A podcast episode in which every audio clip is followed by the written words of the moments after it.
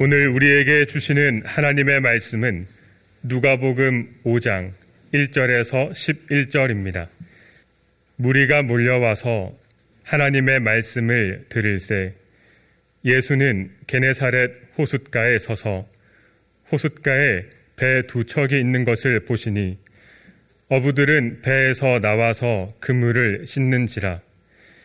예수께서 한 배에 오르시니 그 배는 시몬의 배라 육지에서 조금 떼기를 청하시고 앉으사 배에서 무리를 가르치시더니 말씀을 마치시고 시몬에게 이르시되 깊은 데로 가서 그물을 내려 고기를 잡으라.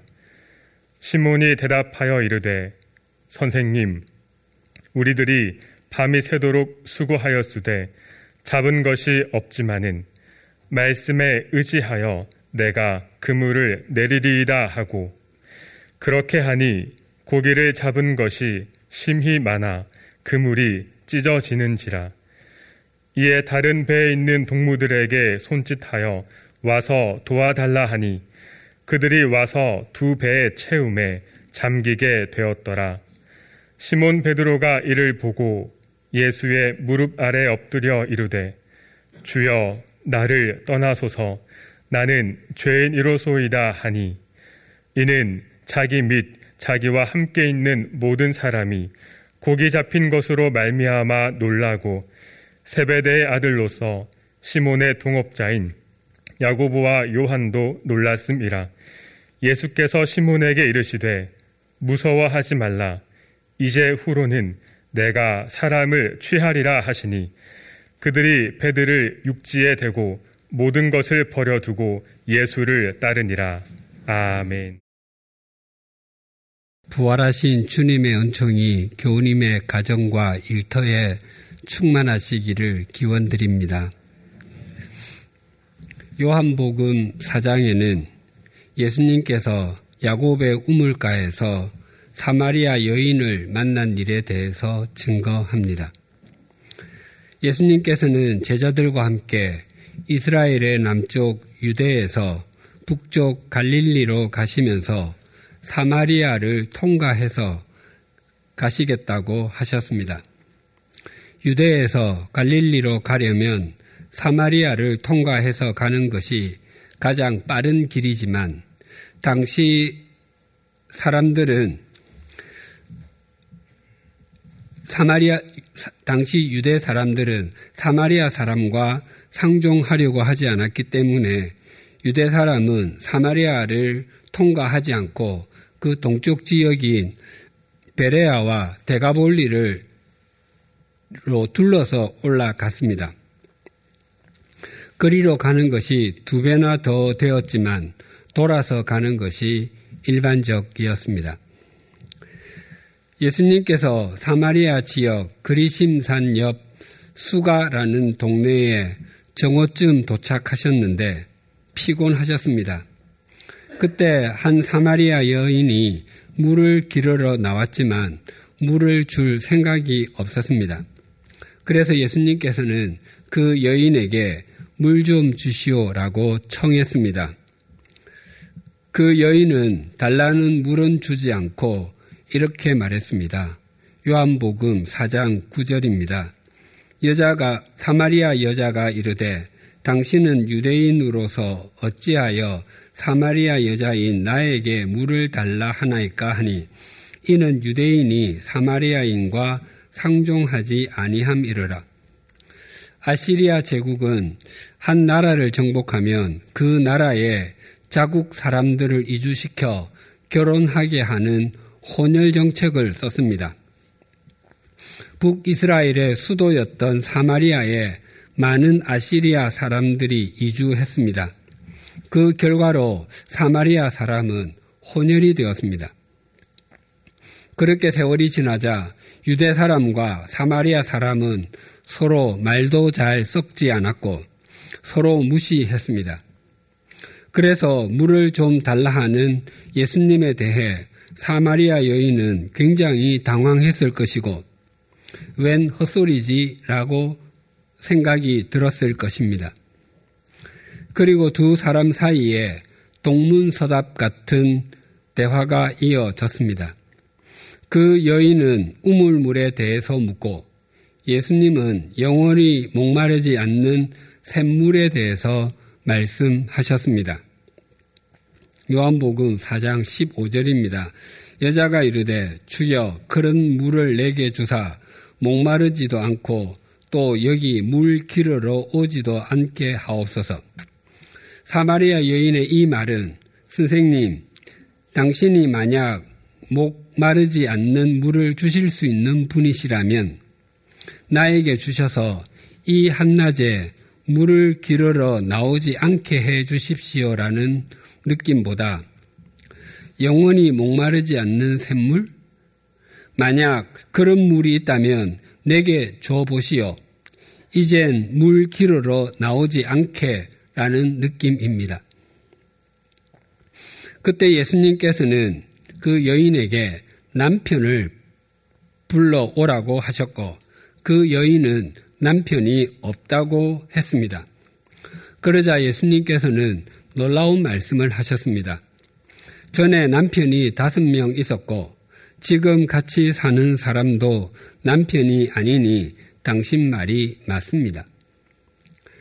사마리아 여인은 자신의 과거를 정확하게 아시는 예수님이 선지자와 같은 분임을 인정할 수밖에 없었습니다.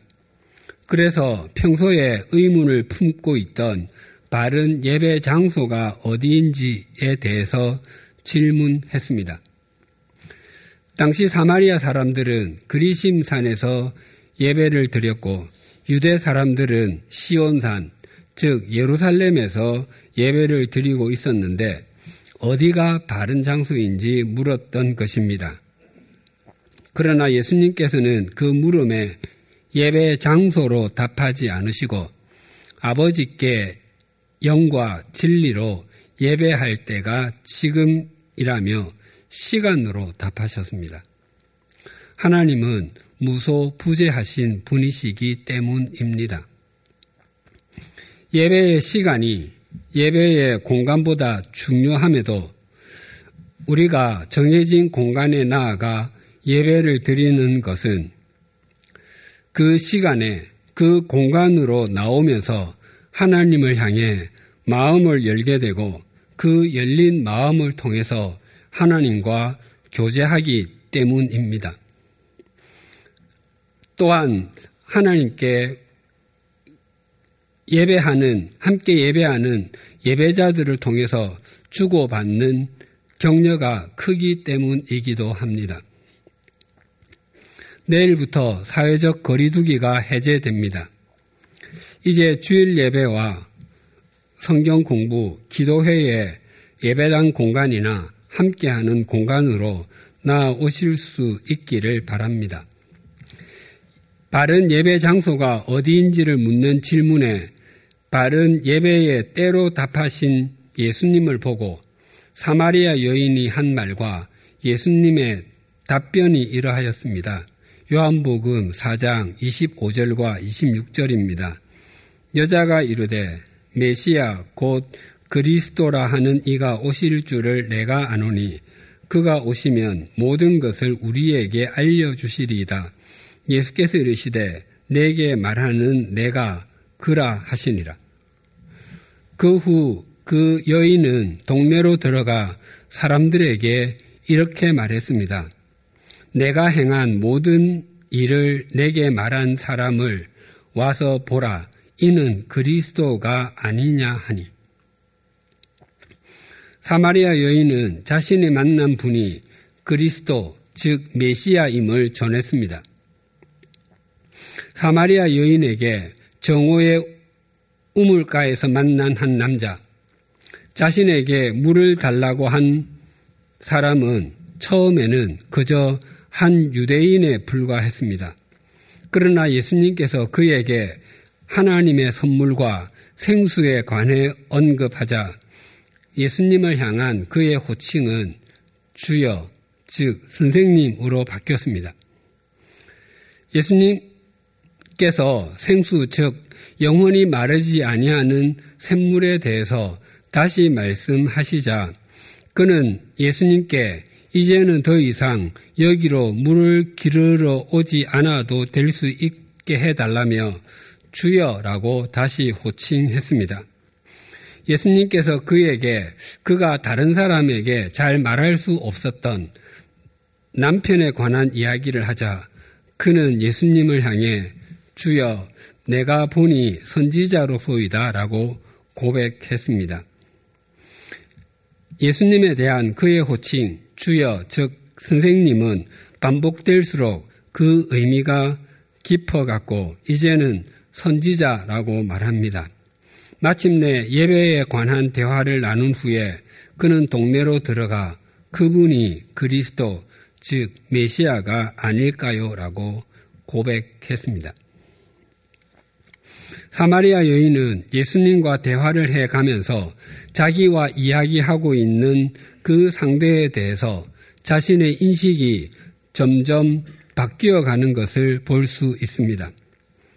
중요한 것은 예수님이 바뀌는 것이 아니었습니다. 예수님은 그대로이셨습니다. 예수님께서 옷을 바꾸어 입으신 것도 아니었고 예수님의 얼굴에서 광채가 점점 더 빛났던 것도 아니었습니다. 사마리아 여인이 자신의 실상을 직시해 갈수록 진리의 실체이신 주님을 더욱더 또렷하게 확인할 수 있었습니다. 오늘 본문도 시몬 베드로가 주님에 대해 비로소 눈을 뜨게 되는 일에 대해서 증거합니다. 예수님께서는 게네사렛 호숫가에서 몰려온 무리에게 하나님의 말씀을 전하고 계셨습니다. 그런데 몰려오는 사람들이 점점 더 많아지자 그, 그곳에서는 더 이상 말씀을 전하실 수가 없었습니다. 그래서 한 배를 빌려 타시고 그 배를 강단 삼아 말씀을 전하셨습니다. 예수님께서는 말씀을 다 전하시고 곧바로 그 배의 주인인 시몬에게 깊은 데로 가서 그물을 내려 고기를 잡으라고 하셨습니다.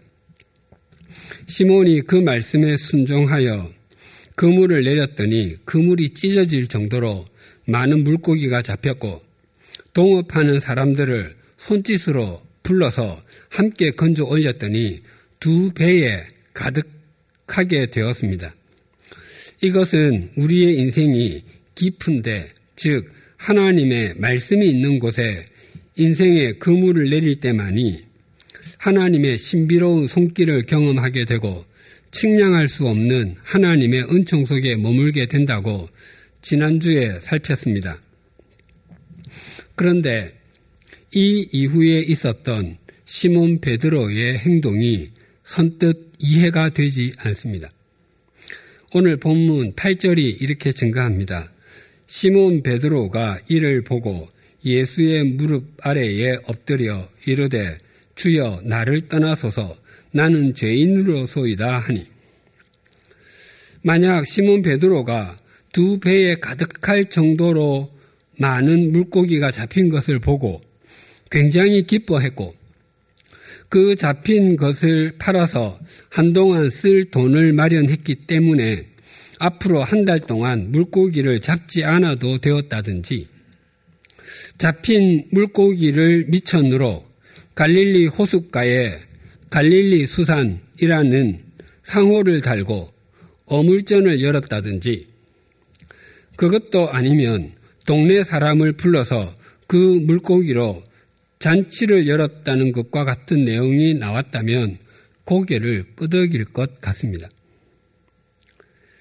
또는 예수님의 능력에 놀란 베드로가 기쁨을 주체하지 못해 예수님의 손을 잡고 그듭해서 감사를 드렸다든지 기쁨으로 어깨춤을 추었다고 하면 금방 이해가 될 것 같습니다. 그런데 시몬 베드로는 엄청나게 많이 잡힌 물고기를 보고 예수님의 무릎 아래에 엎드려서 주님, 나에게서 떠나 주십시오. 나는 죄인입니다. 라고 고백했습니다. 이 장면이 이해가 되십니까? 만약 한 사람이 도박장에서 자신의 전 재산을 다 날리고 남은 것이라고는 집으로 돌아갈 차비밖에 없어서 땅이 꺼질 정도로 깊은 한숨을 쉬고 있을 때 어떤 분이 그 남은 차비로 연속적으로 잭팟을 터트리게 해주어서 자기 재산을 모두 찾아주었다면 시몬 베드로와 같이 고백할 수 있겠습니까? 또 만약 어떤 사람이 하는 일마다 뜻대로 되지 않아 완전히 파산하고 남은 돈이라고는 딱 5천 원밖에 없어서 그것으로 싸구려 분식집에서 라면과 김밥 한 줄 사서 먹고 스스로 생을 마감하려고 했습니다. 그런데 어떤 분이 찾아와서 말하기를 합정동에 있는 로또 복권 가게에서 로또를 사시오. 그리고 숫자는 22, 20, 22, 4, 17, 그리고 나머지 두 개는 당신이 태어난 달과 날이요라고 합니다. 그 말대로 했더니 1등에 당첨이 되었다면 시몬 베드로와 같이 고백할 수 있겠습니까? 당신은 최고의 도박사입니다나 당신은 제 은인입니다라고 말할 수 있을지 몰라도 시몬 베드로와 같이 고백하지는 않을 것입니다. 사실 오늘 본문의 앞부분에도 선뜻 이해가 되지 않는 부분이 있습니다. 예수님께서 말씀을 전할 강단으로 쓰기 위해서 시몬의 배를 타시고 육지에서 조금 떼어 놓으라고 하셨을 때 시몬은 이런 방구도 하지 않고 그대로 했습니다. 우리는 예수님과 시몬 베드로와의 관계가 스승과 제자와의 관계, 그것도 베드로는 수제자의 위치에 있었으니 자연스럽게 빌려드렸으리라 생각합니다. 하지만 아직 예수님과 베드로는 스승과 제자의 관계에 있지 않았습니다. 어부가 자기 배를 빌려주기는 쉽지 않은 일입니다. 목수의 세계에서 연장통은 빌려주지 않는 것은 불문율처럼 받아들여지고 있습니다. 컴퓨터 그래픽에 관련된 일을 하는 사람에게 자신의 온갖 자료와 모든 작품이 다 들어있는 컴퓨터를 다른 사람이 몇 시간만 사용하게 해달라고 하면 쉽게 자리를 비워주겠습니까? 또 1톤 트럭으로 장사를 하며 생계를 이어가는 사람에게 그 트럭을 몇 시간만 빌려달라고 하면 자동차 키를 넘겨주겠습니까? 일반 승용차도 몇 시간만 빌려달라고 하면 빌려주기가 쉽지 않을 것입니다. 물론 지금은 자동차를 쉽게 렌트할 수도 있고 다른 교통수단도 있기에 다른 사람의 개인차를 빌릴 필요가 거의 없습니다.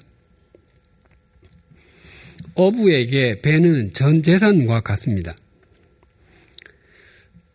그리고 지금 시몬은 밤새도록 그물을 내렸지만 물고기를 한 마리도 잡지 못한 상황이었습니다. 이전에 거의 한 번도 일어나지 않았던 일이 일어났기에 몹시 허탈함과 낙심, 좌절 등으로 마음이 눌린 상태로 그물을 씻고 있었습니다. 그럼에도 예수님께서 시몬의 배를 타시고 육지에서 조금 떼어 놓으라고 말씀하셨을 때 어떻게 아무런 대꾸도 하지 않을 수 있었겠습니까? 더 이해가 안 되는 것은 깊은 데로 가서 그물을 내려 고기를 잡으라고 하셨을 때 어떻게 그렇게 순종할 수 있었는가 하는 것입니다. 많이 양보해서 배는 빌려줄 수 있었다는 생각이 듭니다. 하지만 그 시간에 다시 나가 물고기를 잡는 것은 다른 이야기입니다. 이 본문을 가지고 순종의 당위성에 관해 설교하는 것을 몇 번 들은 적이 있습니다. 베드로가 예수님의 말씀에 따라 깊은 데에 그물을 내리는 것은 시간적으로도 적절하지 않고 공간적으로도 적절하지 않고 육체적으로도 피곤했지만 순종했다는 것입니다. 또한 자존심을 구기면서도 순종했다고 합니다. 왜냐하면 예수님은 공과대학 건축가 출신이고 베드로는 수산대학 어업가 출신이라 물고기를 잡는 데는 베드로가 더 전문가임에도 순종했다는 것입니다. 그런 무조건적인 순종의 태도도 우리에게 교훈을 주지만 오늘 베드로가 예수님께 무릎을 꿇는 순간까지 어떤 일이 있었는지를 돌아보는 것이 훨씬 더 중요합니다. 신약 성경의 사복음서를 조명해 보면 오늘 본문의 예수님과 베드로와의 와의 만남은 첫 만남이 아니었습니다. 예수님과 시몬 베드로와의 첫 만남이 이러하였습니다. 요한복음 1장 35절에서 42절입니다.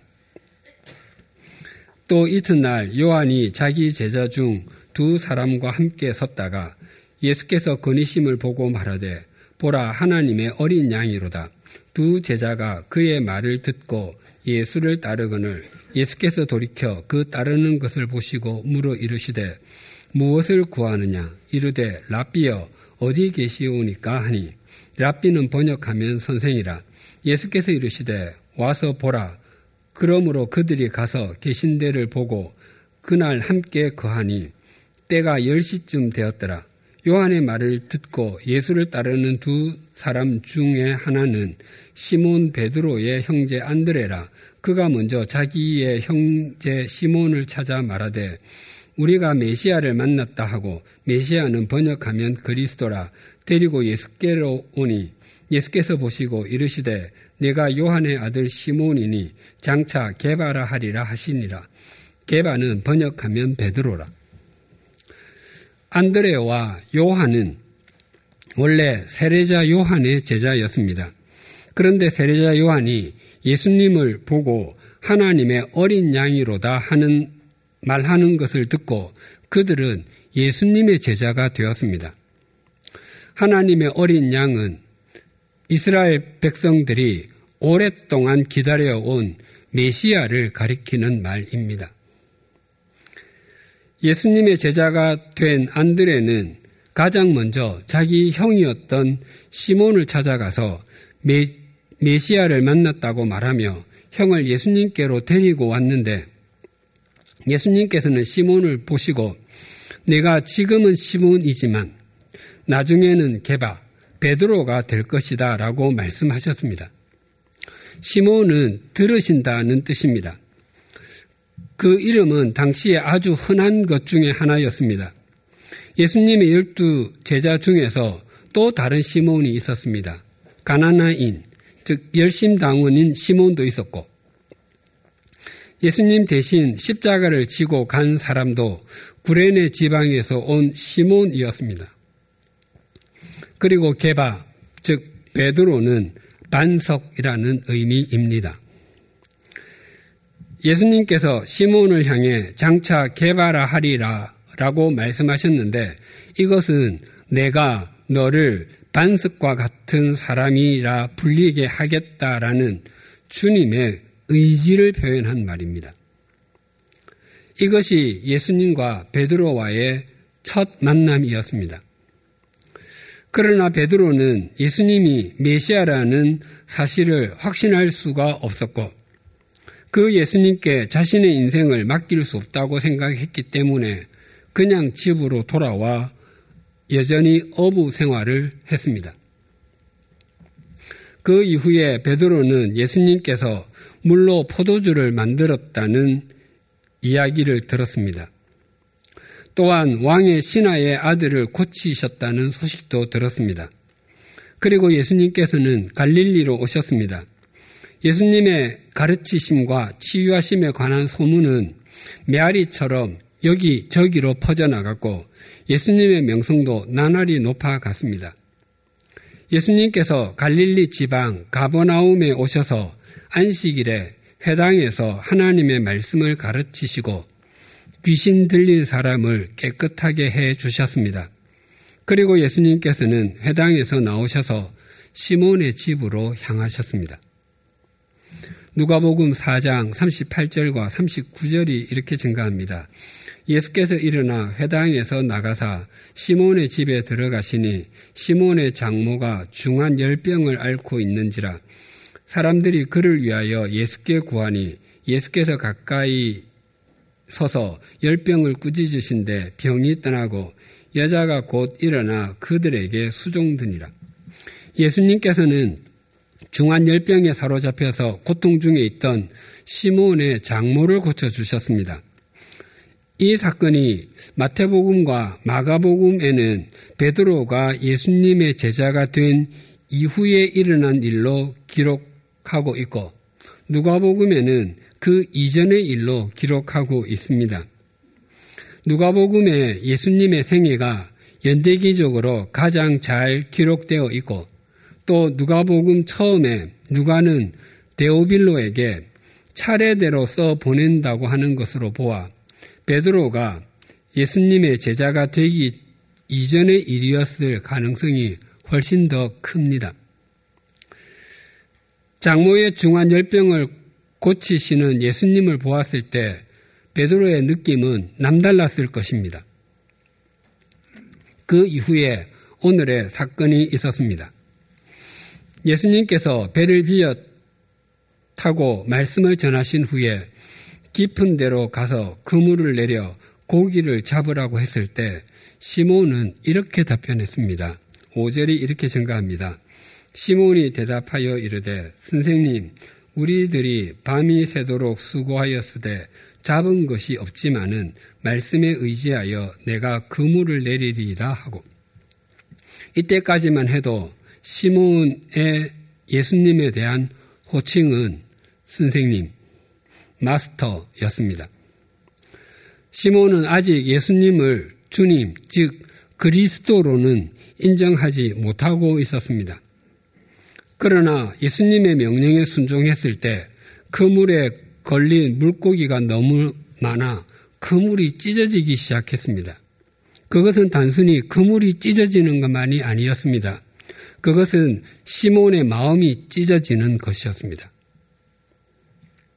이제는 더 이상 예수님을 거부할 수 없는 순간이었습니다. 그래서 시몬 베드로는 이렇게 고백합니다. 8절을 다시 봉독합니다. 시몬 베드로가 이를 보고 예수의 무릎 아래에 엎드려 이르되 주여 나를 떠나소서 나는 죄인으로소이다 하니 비로소 시몬 베드로는 예수님을 주님 퀴리오스로 인식하게 되었습니다. 물론 이 이후에 베드로는 실수도 있었고 꾸중을 듣는 일도 있었습니다. 그러나 그는 자신의 모든 것을 버리고 주님을 따랐고 주님의 말씀처럼 그는 점점 반석과 같은 믿음의 사람으로 바뀌어 갔습니다. 시몬 베드로가 처음 만났던 예수님과 가나의 혼인 잔치에서 물로 포도주를 만드셨던 예수님과 자기 장모의 중한 열병을 고쳐주신 예수님과 지금 만나고 있는 예수님이 다른 예수님이 아닙니다. 모두 한 분 예수님이시고 한 분 주님이십니다. 시몬 베드로는 그리스도이신 예수님의 실상을 직면하자마자 죄인인 자신의 실상을 직면했습니다. 그러나 주님께서는 그를 품어주시고 그를 당신의 제자로 삼아 주셨습니다. 이처럼 주님을 주님으로 올바로 만나고 알게 되면 형편없는 자신의 실상을 직면하게 됩니다. 그리고 그 주님께서 그렇게 형편없는 자신에게 구원의 은총을 베풀어 주신 것에 대해서 감격하게 됩니다.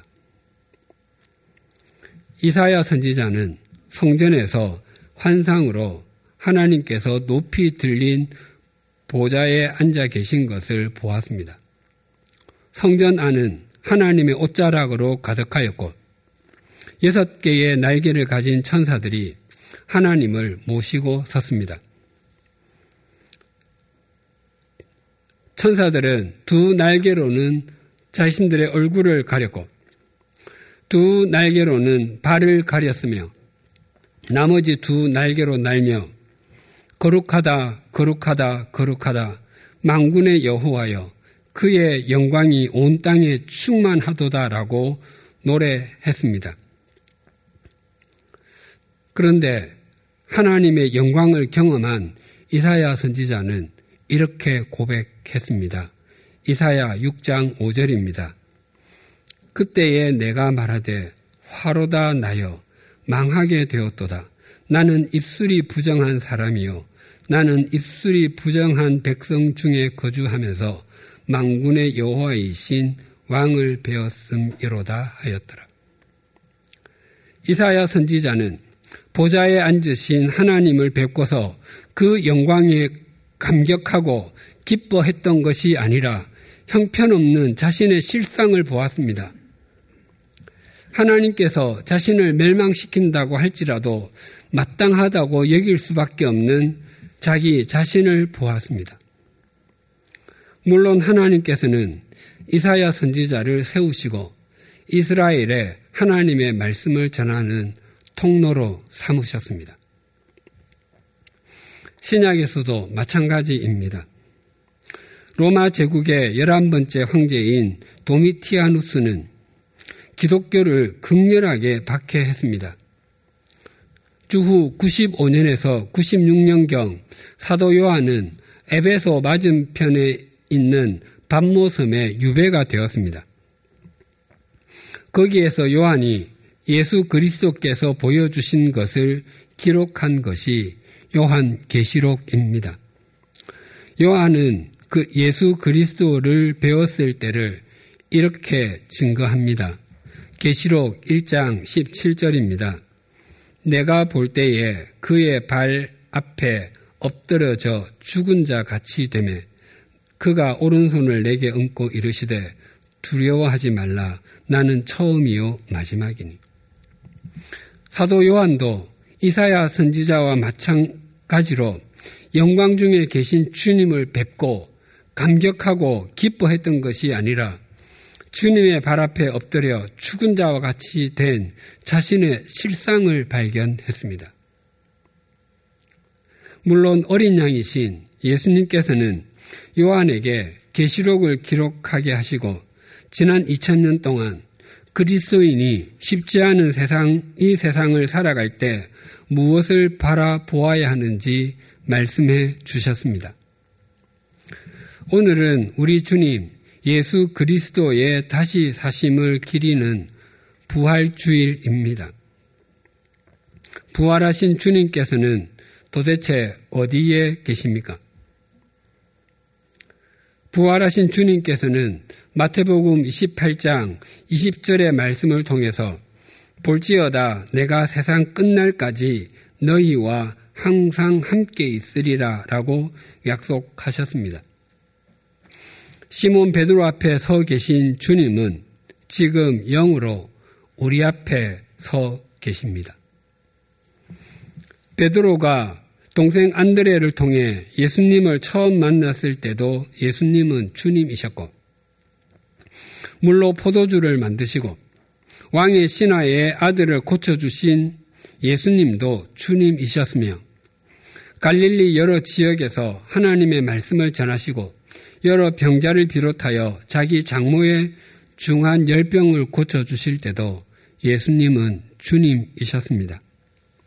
그 주님이신 예수님께서 빈 그물을 경험했던 베드로에게 그물이 찢어질 정도로 많은 물고기를 잡게 해 잡게 하셨습니다.